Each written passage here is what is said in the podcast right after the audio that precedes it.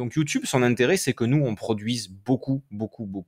Et le truc, c'est que YouTube n'est pas une personne, n'est pas un patron que tu as en face de toi où tu peux lui dire « Eh mec, ça va, là, je suis fatigué, j'en ai fait plein, tu me saoules. » Non, YouTube, c'est une entité, tu vois, c'est limite, c'est presque une divinité, tu vois, c'est un truc que tu ne peux pas voir, qui n'est pas palpable, dans laquelle tu sais qu'elle existe, mais tu n'as personne en face de toi.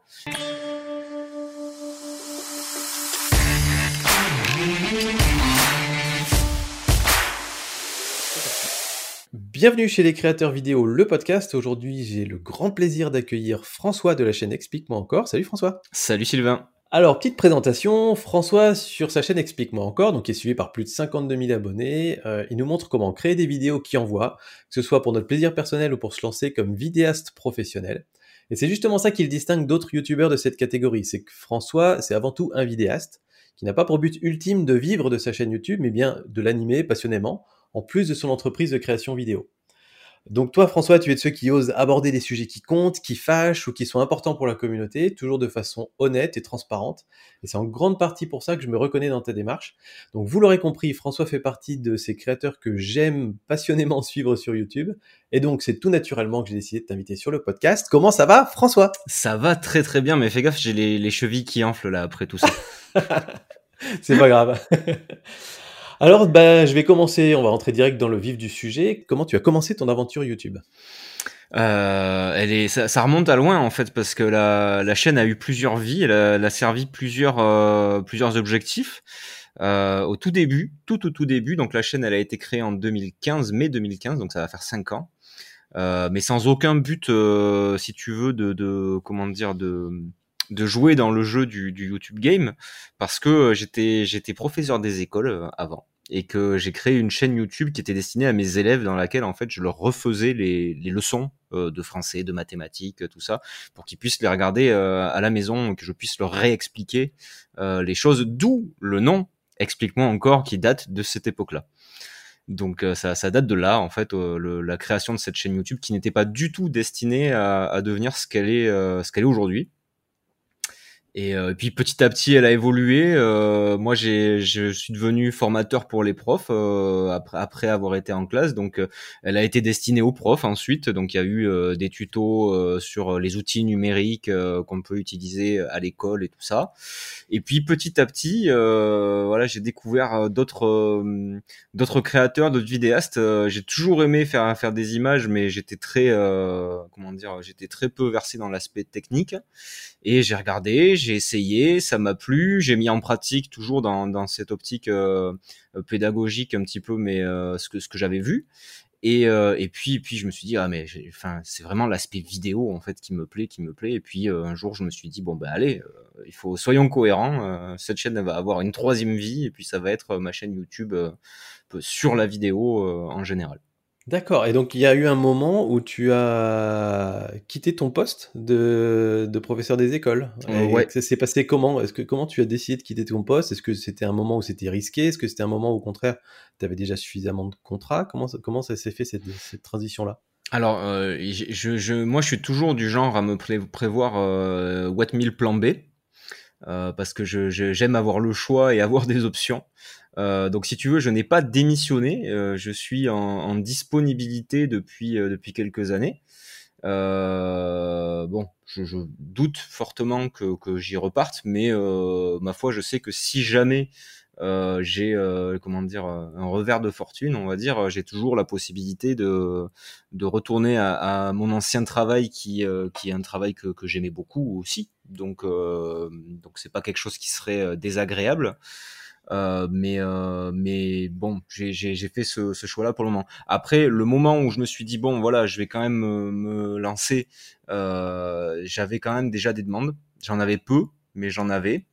Et puis j'avais un peu de réserve en termes de trésorerie, en me disant je peux tenter l'aventure pendant un an. On verra bien. Si ça rate, Je ferai autre chose, c'est pas grave, mais bon, ça serait dommage de pas tenter l'aventure et de pas oser oser partir dans quelque chose de bon, d'un peu fou, parce que c'est vrai que j'ai aucune formation là-dedans ni quoi que ce soit, mais comme beaucoup d'ailleurs, mais voilà, je me suis entre guillemets assuré un petit peu mes arrières en me disant bon voilà, si jamais ça rate, j'ai quand même une porte de sortie, donc j'ai rien à perdre au final. Si ce n'est peut-être un peu d'argent au passage, mais voilà, je me suis lancé comme ça. Et alors, sachant qu'il y a quand même pas mal de jeunes qui vont sur YouTube régulièrement, est-ce que ça t'est arrivé que t'aies des anciens élèves qui t'aient retrouvé et toi de voir des commentaires sous tes vidéos qui disent « Ah, hey, c'était mon prof de CO2 » ou des trucs comme ça? Ouais, j'en ai eu, pas beaucoup, mais j'en ai eu quelques-uns, ouais, et c'est rigolo, c'est rigolo. Mais oui, quelques-uns qui me l'ont dit, oui. Très bien. Est-ce que tu peux me dire quelle est ta vidéo favorite sur ta chaîne YouTube et pourquoi? Oh, je me suis jamais posé la question. Attends, je vais aller voir de suite et je vais te dire. Je crois que une de mes préférées... ah oui, c'est une qui n'a pas marché en fait. C'est une qui n'a pas marché. C'est une vidéo qui s'appelle « Leur réaction à cette vidéo est incroyable ». Et c'est une vidéo en fait où je m'étais dit « Tiens, je vais faire un vlog ». Et je vais filmer la réaction d'un couple dont j'ai filmé le mariage. Ah. Et pour montrer aux gens un petit peu ce que ça fait de rendre une vidéo à un client, mais un client qui est touché par ça, parce que c'est pas des professionnels, c'est des particuliers, et puis c'est leur mariage, tu vois, donc il y a vachement d'émotions, et j'aime beaucoup celle-là.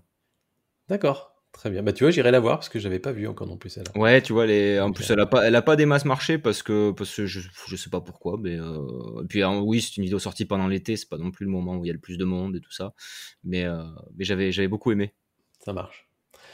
Comment tu fais vivre ta communauté aujourd'hui, alors que ce soit sur YouTube, je suppose que tu es aussi sur Instagram, je sais de sources sûres que tu as un Discord avec plein de monde actif dessus. Ouais. Enfin voilà, explique-moi un petit peu quelle est ta vision de la communauté autour d'une chaîne YouTube. Est-ce que tu y passes beaucoup de temps? Pourquoi c'est important pour toi ou pourquoi ça ne l'est pas? Enfin voilà, j'aimerais bien avoir ton avis là-dessus. Alors, j'y passe beaucoup de temps, oui. J'ai pas forcément de planning en fait, ou de stratégie, on va dire, au niveau de la communauté, parce que comment dire, il y a un aspect très humain où j'ai du mal en fait à me dire je vais faire une stratégie pour structurer et pour faire grandir la communauté. Je me dis bah les gens viennent et puis c'est cool et puis on parle. Le truc qui a été un petit peu compliqué à gérer ces derniers temps pour moi, c'est que il y a commencé à y avoir beaucoup de monde. Et moi c'est une frustration extrême quand on me pose une question de pas pouvoir y répondre de par mon passé. C'est quand quelqu'un me demande une question à laquelle j'ai la réponse en plus. Tu vois, c'est hyper frustrant pour moi de me dire je peux pas aider cette personne parce que là j'ai autre chose à faire là, et d'ailleurs il y avait plein de fois où j'arrêtais ce que j'étais en train de faire pour répondre à la personne, et c'est je pense une déformation professionnelle. Du coup j'ai réussi quand même à trouver un semblant de cohérence là-dedans, dans le sens où depuis peu je me suis mis sur Twitch. Pour faire des lives, j'essaie de les faire tous les lundis, où les gens qui ont des questions à me poser sur leurs vidéos, tout ça, peuvent venir le faire en direct. Et ça me permet en fait d'avoir une case réponse aux questions. Comme ça, quand les gens me posent des questions qui méritent une réponse longue, parce que quand c'est juste c'est quoi ton appareil photo, je réponds hein, j'en ai plusieurs et c'est telle marque machin, mais du coup quand c'est des questions qui appellent à des réponses plus longues, genre qu'est-ce que tu penses de ma vidéo, je dis viens sur le Discord, tu t'inscris et tu viens en live sur Twitch un lundi soir et on en discute, et c'est plus simple à gérer, mais après la communauté elle se gère aussi pas mal toute seule, parce qu'il y a des gens vraiment vraiment cool, notamment sur ce Discord qui anime le Discord et qui gère, qui modère, qui font en sorte qu'il y a de l'animation et tout, et ça les gens me disent souvent c'est un bonheur ce Discord, je me suis fait des potes et tout machin, on discute beaucoup, et effectivement ils échangent énormément sur la vidéo ou sur d'autres choses, et c'est ce que je voulais pour ce Discord, quelque chose qui soit autonome, tu vois, que j'ai pas besoin moi d'être en permanence, parce que je peux pas en fait, j'ai des journées de 24 heures comme tout le monde, puis il y a des moments où je dors aussi et donc ça fonctionne plus ou moins comme ça, et ça fonctionne plus ou moins bien. Alors c'est pas quelque chose qui grandit de manière exponentielle ou qui machin, mais c'est quelque chose qui moi me plaît dans le sens où il y a beaucoup de dimensions humaines et surtout il y a une grande bienveillance, et ça c'est un truc auquel je tiens particulièrement sur cette communauté, le fait qu'elle soit bienveillante et constructive, hein, parce que par bienveillant j'entends pas forcément dire tout le monde il est beau, tout le monde il est gentil, mais quand on dit ah écoute là c'était pas top ce que t'as fait, suivre ça par je pense que tu pourrais essayer de faire tel ou tel truc, tu vois, et généralement ça arrive qu'il y en ait qui débarquent là en mode pas hyper bienveillant, ils se font très vite recadrer et soit ils comprennent que bah oui c'est vrai c'est quand même vachement plus intéressant d'être constructif, soit ils le comprennent pas et ils vont sur un autre Discord ou enfin ils discutent plus ici quoi, et moi ça me va très bien. Ouais, c'est vraiment intéressant parce que alors, j'ai envie de répondre à plein de trucs dans ce que tu viens de dire. Vas-y. Le côté effectivement communauté, cœur de communauté très bienveillant, moi c'est quelque chose que j'ai la chance de connaître aussi avec les tipeurs de mon petit réflexe. Et je commence à le recréer aussi sur le coin des youtubeurs avec les groupes Facebook. Et en fait, j'ai constaté que souvent, pour réussir à avoir déjà, à, entre guillemets, filtrer les bonnes personnes, faut qu'il y ait une barrière à l'entrée. Si c'est trop facile de rentrer, généralement, tu vas avoir un peu de tout qui va arriver. Donc, soit bah, par exemple, dans ton cas, c'est on va sur une autre plateforme, on se crée un compte, et puis je crois qu'il y a une petite présentation aussi à faire pour entrer dans le Discord. Moi, pour les tipeurs, c'était ceux qui sont prêts à lâcher ne serait-ce qu'une fois 1 euro, hop, c'est ça la barrière à l'entrée, tu vois, pour faire partie du groupe. Sur les groupes Facebook du coin des youtubeurs, il faut que tu répondes à quelques questions et que tu mettes un petit code, le coin des youtubeurs, dans une de tes descriptions de vidéos, que je vérifie que c'est bien ta chaîne. Mais que si la personne n'est même pas prête à faire ça, c'est qu'elle va venir juste faire sa pub et c'est pas l'intérêt. Donc ça c'est une première chose, je trouve que c'est intéressant, faut pas avoir peur quand on a une communauté de créer une espèce de filtre pour qu'il y ait entre guillemets que les personnes un petit peu motivées qui viennent, parce que ça va rendre la communauté beaucoup plus vertueuse derrière en fait. Ouais, complètement. Et c'est pas grave s'il n'y a pas 12 000 personnes, au contraire c'est peut-être mieux quoi. Oui, carrément. Et puis même sur, tu vois, même pour rebondir sur ce que tu dis, on s'était posé la question. Les modos m'ont beaucoup aidé pour Twitch parce que le stream c'est pas du tout quelque chose que je maîtrise, notamment les codes de Twitch et tout. Enfin, j'avais jamais foutu un pied sur cette plateforme avant. Et c'est marrant parce que du coup il me disait ouais mais du coup c'est quand même un peu compliqué de s'inscrire pour passer en live, et je dis ouais mais écoute au moins les gens qui sont là ils sont motivés quoi, ils ont envie et ils sont donnés du mal parce que il faut remplir un formulaire, ensuite il faut être présent pendant le live parce que je fais pas d'analyse si j'ai pas la personne à l'autre bout du micro pour pouvoir discuter avec elle, lui poser des questions et tout ça. Et puis voilà, avoir un micro pour pouvoir parler, être disponible, et c'est sûr que oui ça fait du tri, mais au final il y a des gens qui ont vraiment envie qu'on regarde leurs vidéos et qu'on en discute, qu'on en parle, pas juste que la vidéo passe pour choper des abonnés ou quoi que ce soit, mais qui sont prêts à en parler quoi. Ouais, c'était le deuxième point sur lequel je voulais rebondir, c'est qu'effectivement, quand nos chaînes YouTube se développent, on arrive tous à un stade où tu es aussi actuellement, où on peut plus répondre à tous les commentaires, et encore, parce qu'on voit que les commentaires sur les vidéos YouTube, mais déjà il y a les commentaires sur les anciennes vidéos que l'audience ne voit pas parce qu'ils retournent pas voir les anciennes vidéos, sur les pages Facebook, les comptes Instagram, les mails, t'en as partout des questions, et à un moment c'est juste plus possible de gérer ça. Ou alors, tu fais que ça et tu prends 2 ou 3 heures par jour à ne faire qu'à répondre à des commentaires et du coup, tu crées moins de vidéos ou dans ton cas, tu bosses moins pour tes clients, etc. Et donc, je trouve ça intéressant. À un moment, on est beaucoup, en fait, à un moment, à essayer de réfléchir à un lieu où on va pouvoir dire à notre audience, maintenant, si vous voulez me poser des questions, c'est là et à cet endroit-là, je serai disponible. Soit ça va être des lives, soit ça va être des Twitch, soit ça va être un Discord ou autre, mais de dire, maintenant, si vous voulez poser des questions, c'est à cet endroit-là. Et je trouve ça intéressant, en fait, de se dire qu'on peut créer ce lieu qui nous permet, nous, de nous dédouaner et, entre guillemets, de nous excuser auprès de notre audience de ne pas pouvoir répondre à tous leurs commentaires sur YouTube. Ouais, et puis ils le comprennent facilement, en plus, hein, parce que... Moi, je sais que ce qui me faisait bizarre à un moment, c'est qu'il y avait des gens qui m'écrivaient, souvent c'était en DM sur Insta, qui m'écrivaient, qui me disaient, qui me posaient une question, et puis je répondais, et qui me disaient « Waouh, j'aurais jamais cru que tu aurais répondu !»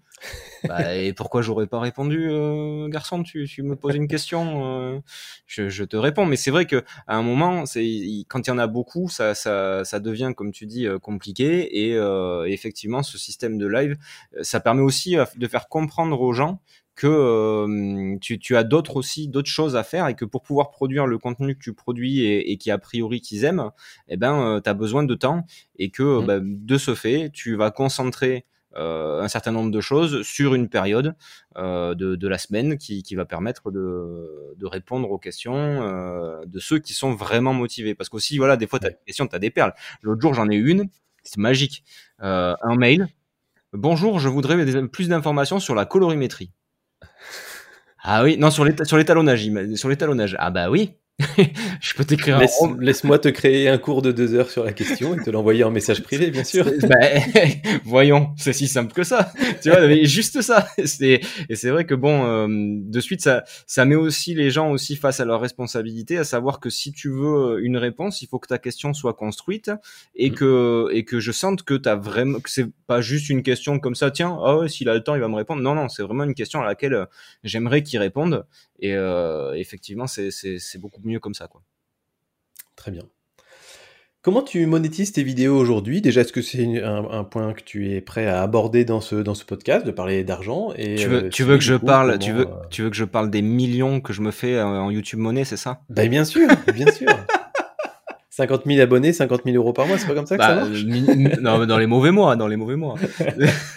Oui, non, il y a aucun souci, y a aucun problème. Alors comment je monétise, la monétisation YouTube classique, hein, j'avoue je suis jamais trop rentré en fait dans. Je sais que tu peux personnaliser, tu peux faire des trucs, mettre des pubs, en mettre plus, ou je laisse YouTube faire en fait, je me pose pas trop de questions là-dessus en fait. Après il y a une petite boutique en ligne, il y a un uTip donc où les gens peuvent regarder des pubs pour filer quelques centimes sans débourser un centime ou faire des dons. Il y a un petit shop aussi avec les luttes que j'ai faites, avec les presets Lightroom que j'utilise sur Insta. Qu'est-ce qu'il y a d'autre? Il y a la liste de mon matos en lien traqué Amazon. Et puis il y a une petite formation sur Udemy sur le montage avec Final Cut et je crois que c'est à peu près tout. D'accord. Et donc aujourd'hui, tout ça te permet de vivre à 100% de ton activité YouTube ou en fait non pas du tout.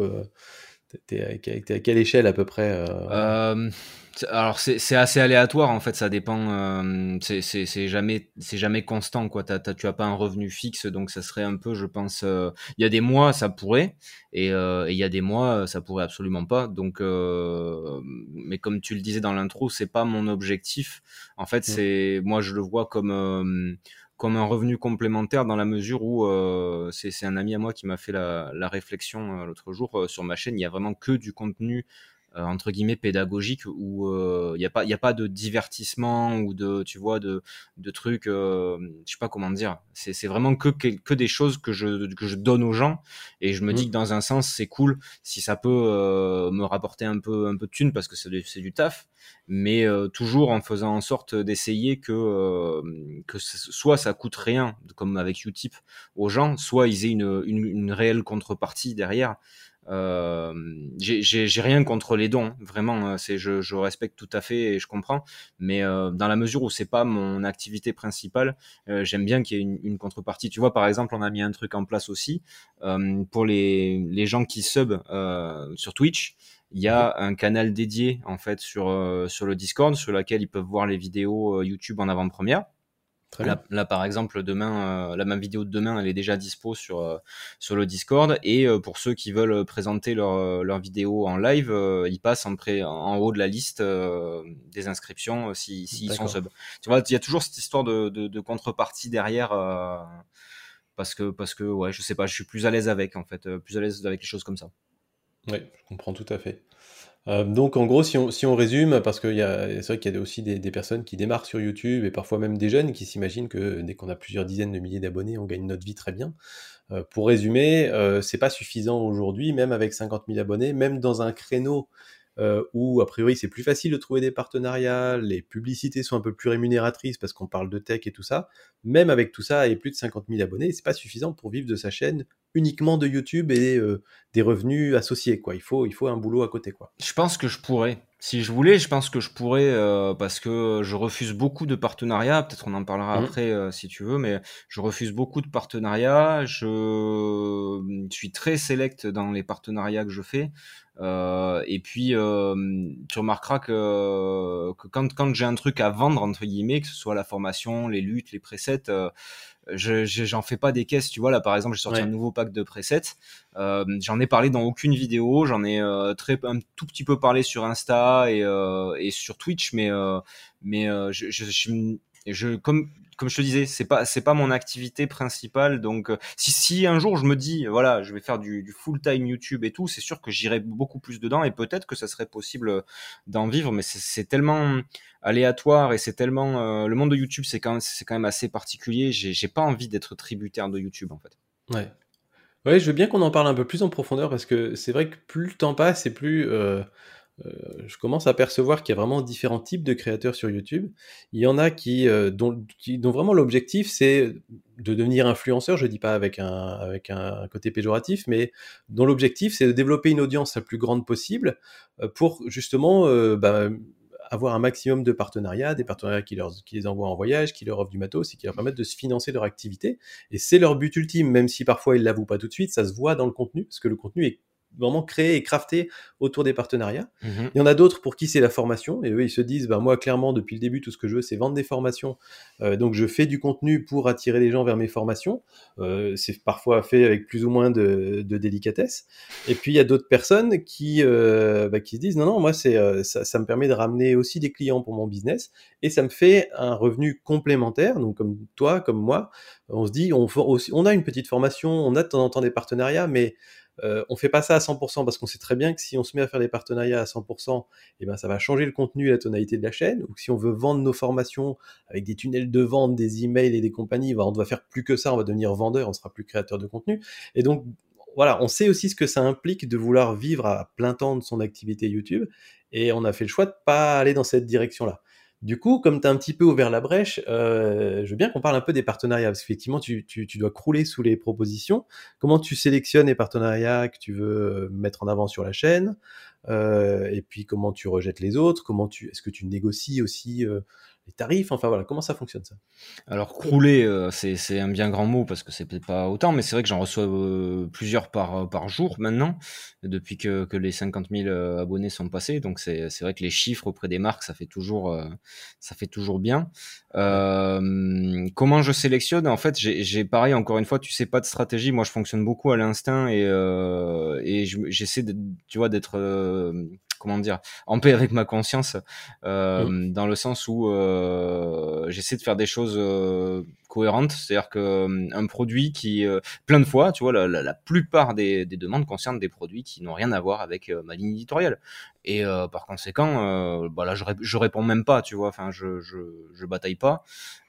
Après, il y a le fait que quand c'est des produits, c'est des trucs, je me dis, est-ce que je l'aurais acheté? Et si la réponse est oui, ok. Mais jamais, mais sans aucune garantie, si tu veux, qu'il y ait une vidéo. Dans un premier temps, je dis ok, envoyez-moi le truc, et puis je vais voir ce que je peux faire dessus. Donc j'essaye le produit en question, et si je me dis il y a quelque chose qui peut intéresser les gens dedans, il y a une plus-value pour les gens, même si c'est un partenariat, ok, on y va. C'est pour ça que des vidéos sponsorisées sur ma chaîne, il y en a eu 2. Tu vois, il y en a eu 2 sur les 110 vidéos, je crois, que j'ai faites. Et c'est comme ça que je vois les choses. Après, si le produit me convient pas, y a pas de raison d'en faire une vidéo. Je vais pas faire une vidéo pour clasher un produit, ça m'intéresse pas. À la limite, je me fendrais peut-être d'un tweet ou d'un truc sur Insta pour dire non, c'est pas foufou, n'allez pas voir ça. Et puis maintenant, il y a une autre dimension qui est arrivée, dans le sens où maintenant, c'est vrai que c'est quelque chose que j'avais pas réalisé jusqu'à encore il y a quelques temps, mais maintenant, si je fais une vidéo pour un produit, je demande une rémunération, parce que effectivement ça me prend du temps, et au final ça reste une prod, quoi. Au final, je le rapproche maintenant des prods que je fais pour mes clients, en me disant non seulement c'est une prod que je fais, il va y avoir du pack shot, il va y avoir aussi ma tronche dedans, et j'engage aussi ma crédibilité dans la vidéo. Donc Il n'y a pas de raison que ça soit pas rémunéré. Et puis surtout, il y a un truc où je me dis de plus en plus que les marques, elles ont vu les vaches aller là, en disant attends, on va payer des pubs sur Facebook une blinde pour avoir un taux de conversion ridicule, alors qu'en fait il y a un petit gars dans sa chambre, il va filmer, il va nous faire vendre plein de produits, en plus il prend pas cher. Et en fait il y a des marques qui n'ont pas encore intégré, il y en a qui l'ont très bien intégré d'ailleurs, celles avec qui je travaille ont très bien intégré que laissez-moi libre de dire ce que je veux, et puis faites les choses bien et soyez pas radins avec moi. Et c'est sûr qu'on va arriver à sortir un contenu de qualité, parce que ça va être du contenu sincère. Ça va pas être une pub plaquée, tu vois, en mode matraquage. Et t'en as d'autres qui, tu vois, l'autre jour, il y a une marque que je ne citerai pas qui m'a demandé carrément de tourner un spot de 45 secondes qui sera diffusé, qui aurait été diffusé sur leur réseau, sur leur plateforme, avec ma tronche dessus, vantant les mérites du produit que j'utilise en plus, que j'aime beaucoup, et qui me demande combien je prendrais. Et donc j'ai annoncé un prix, et le mec me dit: ah ouais, non, mais pour ça on fait 10 fois moins d'habitude. Et je dis: mais les gars, c'est pas une vidéo sponsorisée, c'est une pub, quoi, c'est une prod. Ouais. C'est une prod. Ouais. Donc, pour laquelle en plus tu attaches ton image de marque. En plus. C'est-à-dire que c'est comme si tu montrais que tu soutenais la marque, ce qui est très différent d'une vidéo sponsorisée où c'est l'inverse, c'est la marque qui te soutient. Exactement. Là, c'est comme si toi, tu disais, t'endorses le produit. Enfin, je sais pas si ça se dit en français, mais tu endosses le produit comme si t'étais un homme sandwich, quoi. Et alors là, ça vaut très très très cher à la limite. Si tu veux bien le faire, ça vaut très cher. C'est ça. 50 balles, quoi. C'est ça. C'est ce que je leur ai dit. Et au final, ça s'est pas fait. Et j'ai dit, pas de souci, hein, aucun problème. Mais moi, j'ai vraiment aucun regret à refuser des gros contrats et des grosses sommes. Parce que ma tranquillité d'esprit vaut beaucoup plus cher que ça. J'ai fait une vidéo là il y a quelques semaines qui s'appelait j'ai refusé 35 000 euros pour ça, tu vois. Alors c'est avec un titre bien putaclic et tout, mais totalement vrai. Et c'était une anecdote que je voulais raconter, parce que je trouve que c'est quelque chose d'important, et parce que là, si tu veux, la morale de l'histoire, c'est on m'offrait un contrat à 35 000 balles, mais à quel coût? Quelqu'un humain, tu vois. Ouais. Et c'est vrai que tu vois des sommes comme ça, tu te dis: oh putain, je peux pas dire non à un truc comme ça, c'est pas possible. Et en fait, si. Ouais, et ne pas le regretter ensuite. Aucun regret. Sachant ce vers quoi ça t'emmenait, quoi. C'est ça, vraiment aucun. On s'aligne vraiment beaucoup. Enfin, c'est pour ça aussi qu'on s'entend bien. Mais je sais qu'on est très très alignés sur tout ce qui est partenariat et tout ça. Et je rajouterais, en plus de la tranquillité d'esprit, la valeur de ta communauté. C'est-à-dire que déjà, toi, c'est quelque chose que tu as travaillé, ça fait des années que tu travailles pour avoir créé cette communauté de personnes qui te font confiance et qui font confiance en ton jugement. Donc déjà, c'est une évidence qu'évidemment, tu ne vas pas trahir ces gens-là en leur vantant les mérites d'un produit dans lequel tu ne crois pas, c'est une première chose. Et deuxième chose, ça a de la valeur, cette confiance que tu as créée avec les gens. Et je pense qu'il ne faut pas avoir peur. Nous, en tant que créatifs, souvent, on n'est pas forcément très à l'aise pour négocier des prix avec des sponsors. Il ne faut vraiment pas avoir peur, et faut plutôt que de parler de coûts de production, comme tu en parles, moi, je parle plutôt de coûts d'accès à ma communauté pour la marque, si tu veux, et de dire, écoutez, cette confiance que j'ai construite avec eux depuis le début, et si moi, effectivement, je parle de votre produit, c'est parce que j'y crois et que je l'utilise et qu'il est bien. Ça a un coût de venir toucher 50 000 personnes derrière, parce que vous, ça va vous rapporter beaucoup derrière, donc voilà les conditions, et si vous en voulez pas, c'est pas grave. Mais faut pas avoir peur de l'assumer, ce côté-là.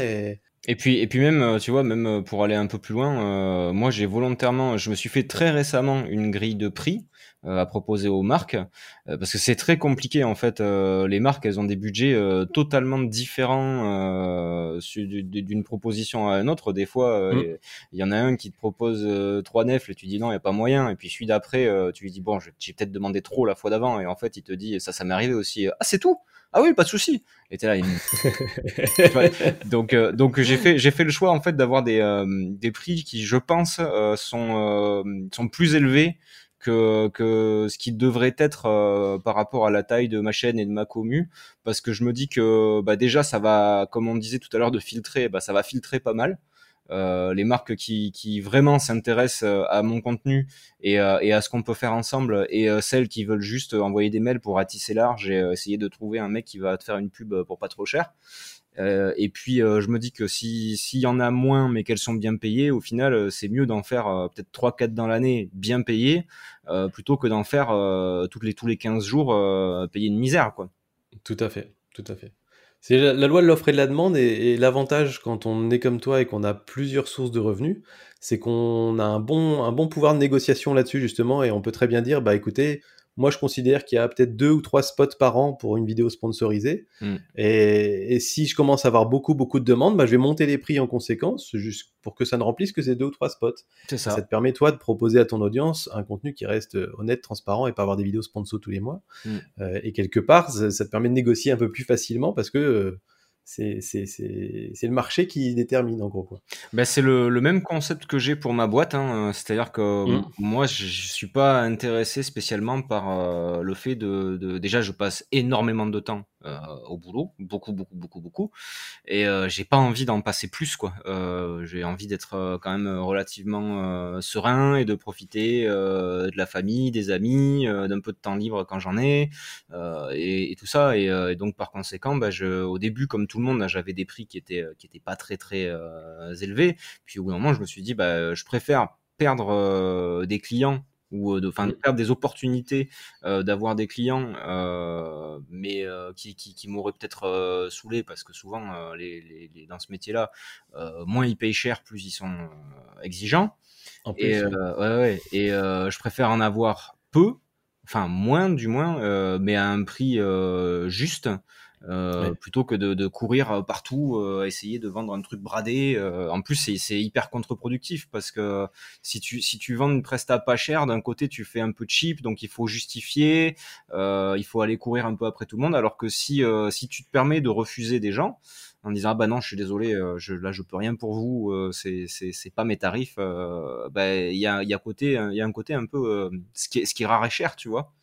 Oui. Et donc bon, après il faut que la qualité suive, hein, mais bien sûr. Mais je préfère voir les choses comme ça plutôt que de courir dans tous les sens et de m'épuiser et de au final me planter, quoi. Ouais. Mais c'est vrai que je trouve ça, il y a un parallèle entre toi, tes prestations pour tes clients. Chez les photographes, il y a un petit peu le même débat dans le milieu des photographes sur les prestats photos pour les mariages ou autres. Et puis quelque part sur les partenariats YouTube aussi, je trouve que c'est un bon parallèle de dire, ben on commence généralement en bas de l'échelle, on va dire, quand on a ses premiers clients, donc on fait des choses pas forcément très chères pour voir un peu ce qu'on vaut, pour voir si tâter le terrain, s'ils sont prêts à payer, etc. Mais ensuite, petit à petit, si on fait du bon boulot, on va avoir plus de demandes, et plus on a de demandes, plus on peut augmenter le tarif, et petit à petit, bah, limiter un petit peu notre temps de travail et sortir la tête de l'eau, parce qu'au début, en général, on a la tête sous l'eau jusqu'à 3 mètres de profondeur, pour pouvoir ensuite avoir une vie à peu près normale et des revenus à peu près normaux, quoi. Donc c'est cool, c'est intéressant. Quel matériel t'avais au démarrage de ta chaîne YouTube? Et alors on va dire peut-être au démarrage de la partie vidéo, je sais pas si on reviendra au tout début de ta chaîne. Et quoique, comme ça montre qu'on peut démarrer avec pas grand-chose. Et quel est le matériel que tu as maintenant? Si, quand même, je veux te dire, au début de ma chaîne, j'avais un tout petit, mais alors je savais absolument pas utiliser, un petit Sony, c'était un X3 ou quelque chose comme ça. Ouais. Un petit APS-C. Alors je sais maintenant que c'est un APS-C. À l'époque, je ne savais pas que c'était un APS-C, tu vois, pour te dire. J'ai commencé à découvrir, tu vois, la profondeur de champ, mais sans savoir ce que c'était que la profondeur de champ, mais tout filmé en manuel, même pas un micro, rien. Et je me dis, ouais, quand je vois ces vidéos, je suis là, oh là là. Et non, après, quand j'ai commencé, entre guillemets, sérieusement, je me suis acheté un Sony A7 Mark I. Que j'ai bien utilisé, mais qui m'a très vite saoulé, parce que pas stabilisé, parce que enfin plein de trucs, pas de profil flat, enfin des choses que j'ai découvert en fait après l'avoir acheté, et donc je m'en suis vite séparé pour passer chez Canon avec un 5D Mark III que j'ai gardé pendant un petit moment, que j'aimais beaucoup, et puis il y a eu la vague Sony A7 III qui m'a fait revenir à mes premières amours chez Sony, et aujourd'hui donc j'ai un gros parc Sony.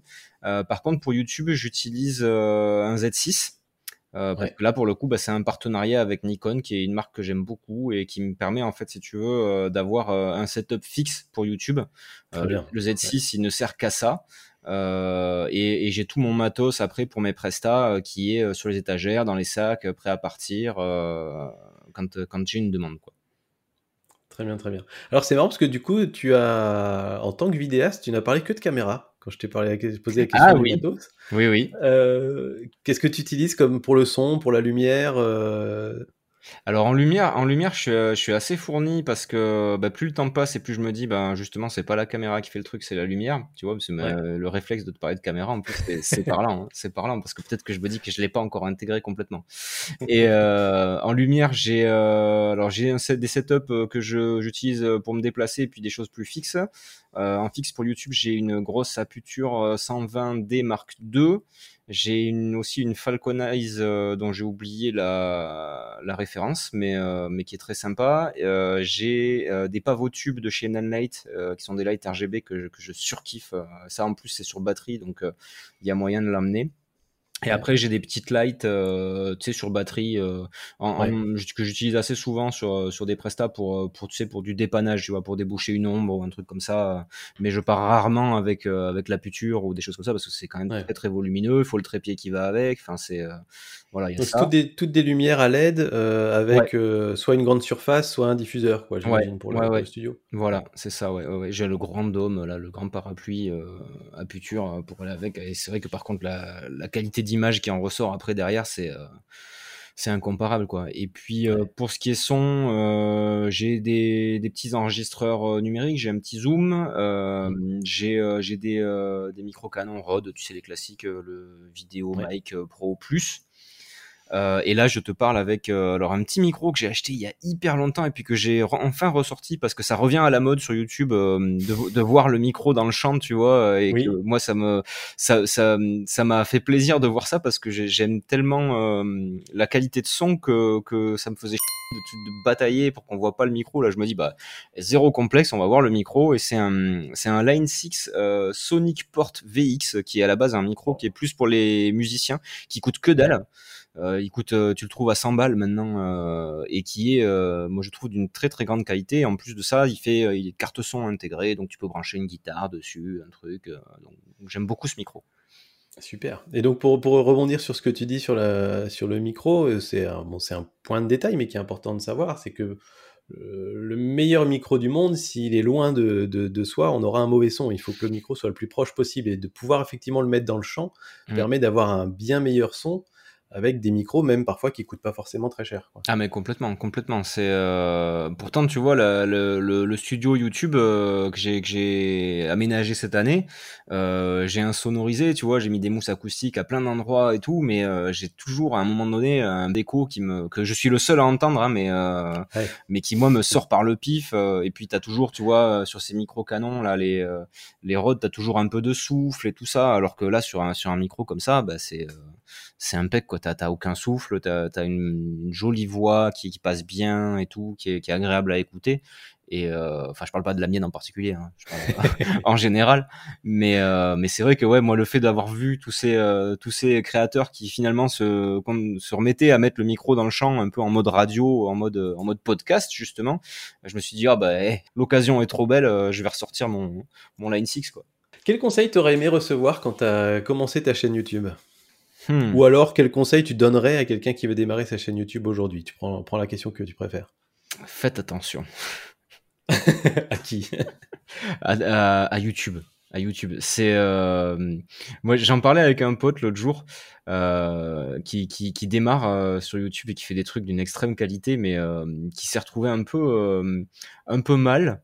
Parce que il était en paradoxe personnel, en se disant mais je fais pas ça pour les vues ou pour les abonnés, mais ça me fait que mes vidéos soient pas vues et de pas avoir beaucoup d'abonnés, je voudrais que ça aille plus vite, et en fait je trouve que YouTube, moi je pense que ça peut être très dangereux.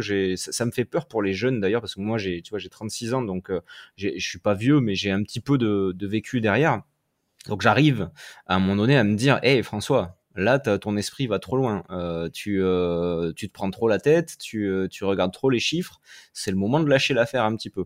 Tu vois, j'arrive à me le dire et du coup à avoir un équilibre, même s'il est toujours un petit peu changeant, parce qu'il y a des moments, tu vois, t'as envie que ça marche et tout, tu t'es donné du mal, et puis tu voudrais que la vidéo elle cartonne pas, et ça te fait chier, t'es de mauvaise humeur, enfin, tu vois, des trucs comme ça. Mais j'arrive quand même à voir ces moments-là quand YouTube empiète trop sur mon humeur, justement. Mais c'est, je pense, quelque chose de très difficile à gérer pour des très jeunes. Ou des moins jeunes aussi, et qui peut être nocif, hein. Le YouTube game, on l'entend tout le temps. À un moment donné, il y avait eu une vague aux États-Unis de burn-out de youtubeurs et tout, et tout le monde se foutait un peu de leur gueule, parce que, mais moi le premier, parce que tu as envie de dire, mais écoute, t'es bien mignon, mais c'est toi qui as envie de mettre ta gueule sur YouTube, si ça te fait chier, arrête, quoi.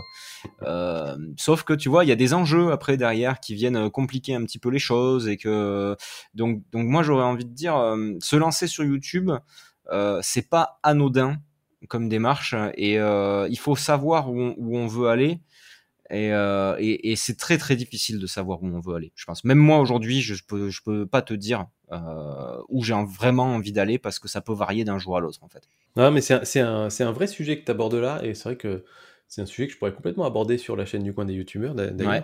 Je sais qu'il y a même, en tout cas aux États-Unis, des psychologues spécialisés sur les youtubeurs, ou même d'une manière générale les personnes qui sont dont la vie dépend en partie des réseaux sociaux, parce que c'est quelque chose qui est très mal compris, très peu étudié, mais il y a une espèce de dépendance à l'audience. C'est aussi quelque chose où on n'est pas capé, c'est-à-dire qu'on se dit pas, bon bah de toute façon il est 18h, je quitte mon boulot et ma vie, et voilà. On peut toujours faire plus de vidéos YouTube, on va toujours avoir quelqu'un dans le même secteur que nous qui fait un peu le même genre de sujet, bah, qui en ce moment n'a pas de famille, pas de vie personnelle, et qui du coup va enquiller plein de vidéos super qualitatives, et on va se comparer, on va se dire mais moi je fais pas autant. Il y a effectivement beaucoup de raisons de devenir anxieux, sans parler des commentaires, des haters et des choses comme ça. Et c'est vrai que c'est difficile à gérer, et c'est quelque chose qui, c'est un long chemin, quoi. C'est un long chemin, et tu le dis très bien, en général quand on démarre sur YouTube, on sait pas où on va aller. Ça, on va évoluer petit à petit, donc c'est aussi difficile d'un autre côté de se dire je démarre mais en sachant que mon objectif c'est ça, que mon cadre ce sera ça. C'est pas si simple que ça, parce qu'en général on évolue très vite. Ouais. Et puis le truc, c'est il y a plusieurs choses liées à ça. La première, c'est que on a parfois une idée et en fait les gens restent pour autre chose, tu vois. Moi, tu vois, je sais toujours pas exactement ce qui fait que les gens s'abonnent à ma chaîne et sont actifs dans la communauté et tout, mais je commence à avoir une petite idée, et c'est un truc que j'aurais jamais soupçonné au final. Je pense que c'est mon background de prof qui fait, alors pas le fait que j'ai été prof qui amène une crédibilité ou quoi que ce soit, mais l'aspect pédagogique qui moi c'est dans mon ADN, d'expliquer les choses, quoi. Je veux dire, j'ai passé 10 ans de ma vie à faire ça et à étudier les choses en profondeur, j'ai fait les études pour, enfin c'est un truc que j'adore faire, quoi. Et donc je pense qu'il y a ça, et je pensais pas, tu vois, moi au début je m'étais dit ouais, pour que ça marche il faut que je fasse des belles vidéos comme Peter McKinnon et que machin, et que, alors qu'en fait pas du tout, parce que je ne suis pas Peter McKinnon, je suis François l'amoureux, et que je suis comme je suis, mais il y a des gens qui vont apprécier certains aspects de ma personnalité, et en fait faut pas essayer d'être quelqu'un d'autre ou de faire comme un autre, c'est trouver ce qui chez soi fait plaisir ou amène quelque chose aux gens, amène une plus-value aux gens, et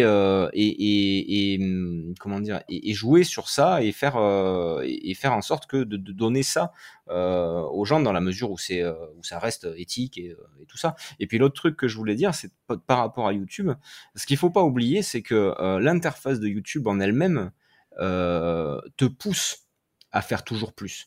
En gros, si tu regardes tes stats et tout ça, tu te rends quand même compte que ça te pousse toujours à faire plus. Quand tu vois que tes stats sont en baisse, ça te fait chier. YouTube se gêne pas pour te le dire. Attention, c'est en baisse. Et puis surtout, si ça baisse, y a des chances que ça continue de baisser, parce que tu sais, c'est un cercle vicieux ou un cercle vertueux. Si ça monte, continue, fais-en plus pour que ça monte encore plus. Et si ça descend, c'est pas bien. Et dans les deux cas, la solution, c'est d'en faire plus, quoi. C'est ça. Et en fait, les gens oublient que YouTube, ça reste une entreprise qui fait de la thune, et qui fait de la thune sur quoi? Sur le contenu qu'on met dessus. Donc on est quelque part les employés de YouTube, et on est les vaches à lait entre guillemets aussi de YouTube. Donc YouTube, son intérêt, c'est que nous, on produise beaucoup. Et le truc, c'est que YouTube n'est pas une personne, n'est pas un patron que tu as en face de toi où tu peux lui dire « Hey mec, ça va, là je suis fatigué, j'en ai fait plein, tu me saoules. » Non, YouTube, c'est une entité, tu vois, c'est limite, c'est presque une divinité, tu vois, c'est un truc que tu ne peux pas voir, qui n'est pas palpable, dans laquelle tu sais qu'elle existe, mais tu n'as personne en face de toi. D'ailleurs, tu ne peux pas contacter YouTube, en fait, tu vas contacter un intermédiaire de YouTube, un apôtre de YouTube. Je fais des parallèles religieux, c'est horrible, mais c'est ça. Et en ce sens-là, YouTube, c'est un peu toxique parce que voilà, ils veulent t'exploiter autant qu'ils le pourront. Et moi, je joue ce jeu-là dans une certaine mesure, sachant tout ça. Mais je pense qu'il y a beaucoup de gens qui n'en sont pas conscients. Et je pense qu'on a tous à gagner à être conscients de ce genre de choses. Je suis pas en train de dire, tu vois, méchant Google et tout, c'est pas bien, les grandes compagnies, tout ça. Je suis pas du tout. Je suis dans ce système-là, mais il faut avoir conscience de ces choses-là pour pas se laisser déborder, je pense, par tout ça. Ouais, c'est une. Dit autrement, peut-être tu seras pas d'accord, mais je pense que c'est une sorte de généralisation dans la société quand tu vois. Quand tu vois les Uber, les Airbnb et compagnie, c'est exactement le même principe. C'est-à-dire, on te pousse à faire toujours plus parce que c'est une plateforme et c'est pas un patron que tu as, donc tu peux pas lui parler les yeux dans les yeux et lui expliquer que toi, humain, ça commence à ne plus être justement humainement gérable. Et quelque part, on peut voir YouTube comme l'ubérisation de la création vidéo. Là où avant, tu créais des vidéos pour la télévision, le cinéma, bah aujourd'hui, tout le monde peut en créer. Plus on en crée, plus elles sont de qualité, plus il y a de monde qui va tomber dessus. Donc, c'est une sorte d'ubérisation de la création de vidéos. Totalement. Qui a plein d'avantages parce que ça permet aussi à des gens de percer là où, jusqu'à présent, il aurait fallu avoir un background de dingue, les bons contacts, etc. Donc, évidemment, il y a plein d'avantages, mais il y a aussi des inconvénients qui viennent avec et c'est super important de les connaître, de les accepter, ou de les refuser et à ce moment-là de quitter la plateforme, mais d'en avoir conscience. Ouais. Après, il y a des gens qui arrivent à faire des choses de manière totalement indépendante et à avoir un très gros auditoire malgré le fait qu'ils jouent pas le jeu, mais c'est quand même hyper marginal, quoi. Généralement, quand on regarde le contenu de ces personnes-là, c'est du contenu exceptionnellement bon et qui sort vraiment de, c'est extraordinaire. C'est pas le contenu de Monsieur et Madame tout le monde, quoi. C'est ça. Super, c'est quoi les plans pour le futur de ta chaîne du coup ? Alors j'espère que toi, dans tout ce contexte-là, tu es quand même globalement content de ton expérience YouTube et du coup, voilà, qu'est-ce que tu as en tête pour ta chaîne dans 3 ans, 5 ans ? Alors tu vois, je pense que c'est important de préciser quand même parce que je mets beaucoup en garde et tout. Moi, je suis content d'avoir ma chaîne YouTube et je m'amuse beaucoup et ça me fait plaisir de faire ce que je fais. Je le fais pas, tu vois, à reculons, bien au contraire. Mais juste voilà, ce que je disais avant, c'était quand même d'avoir conscience de ces choses-là parce que c'est un peu comme le code de la route, hein. Tu vas pas prendre une bagnole si t'as pas ton permis. Là, il y a pas de permis YouTube, mais ça serait bien qu'il quelque part il y ait un peu des mises en garde, des formations, des machins, des trucs là-dessus, des formations. Je parle pas, tu vois, des formations payantes, mais des formations institutionnelles sur les réseaux sociaux en général ou des choses comme ça.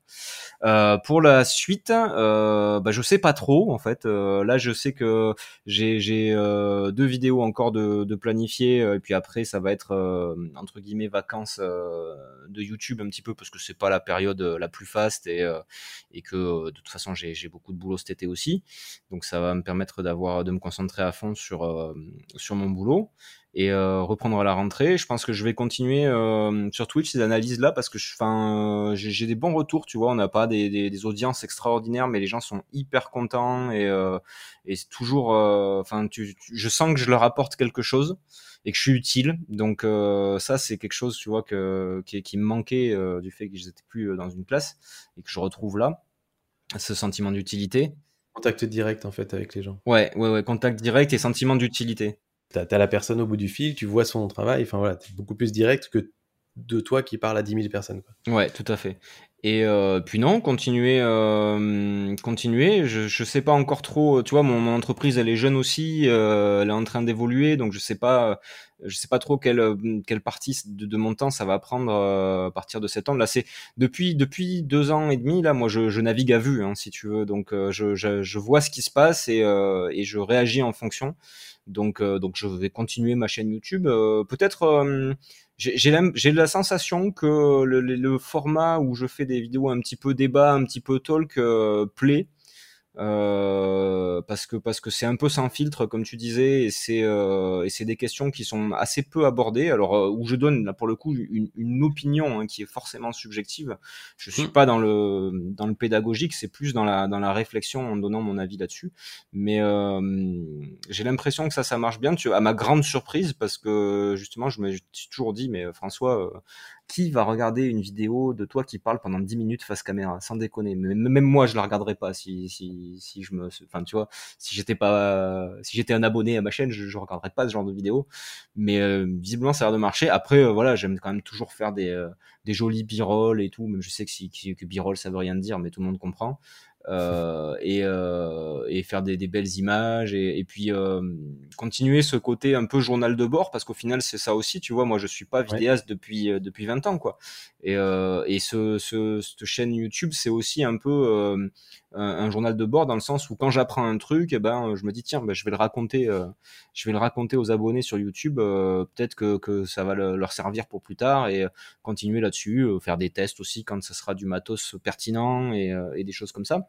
Mais ouais, voilà, pour l'instant, c'est ça que j'entrevois, mais c'est susceptible de changer d'ici un mois. Hein. D'accord, pas de plan long terme. Alors. C'est compliqué d'en faire avec YouTube, des plans long terme. Ouais.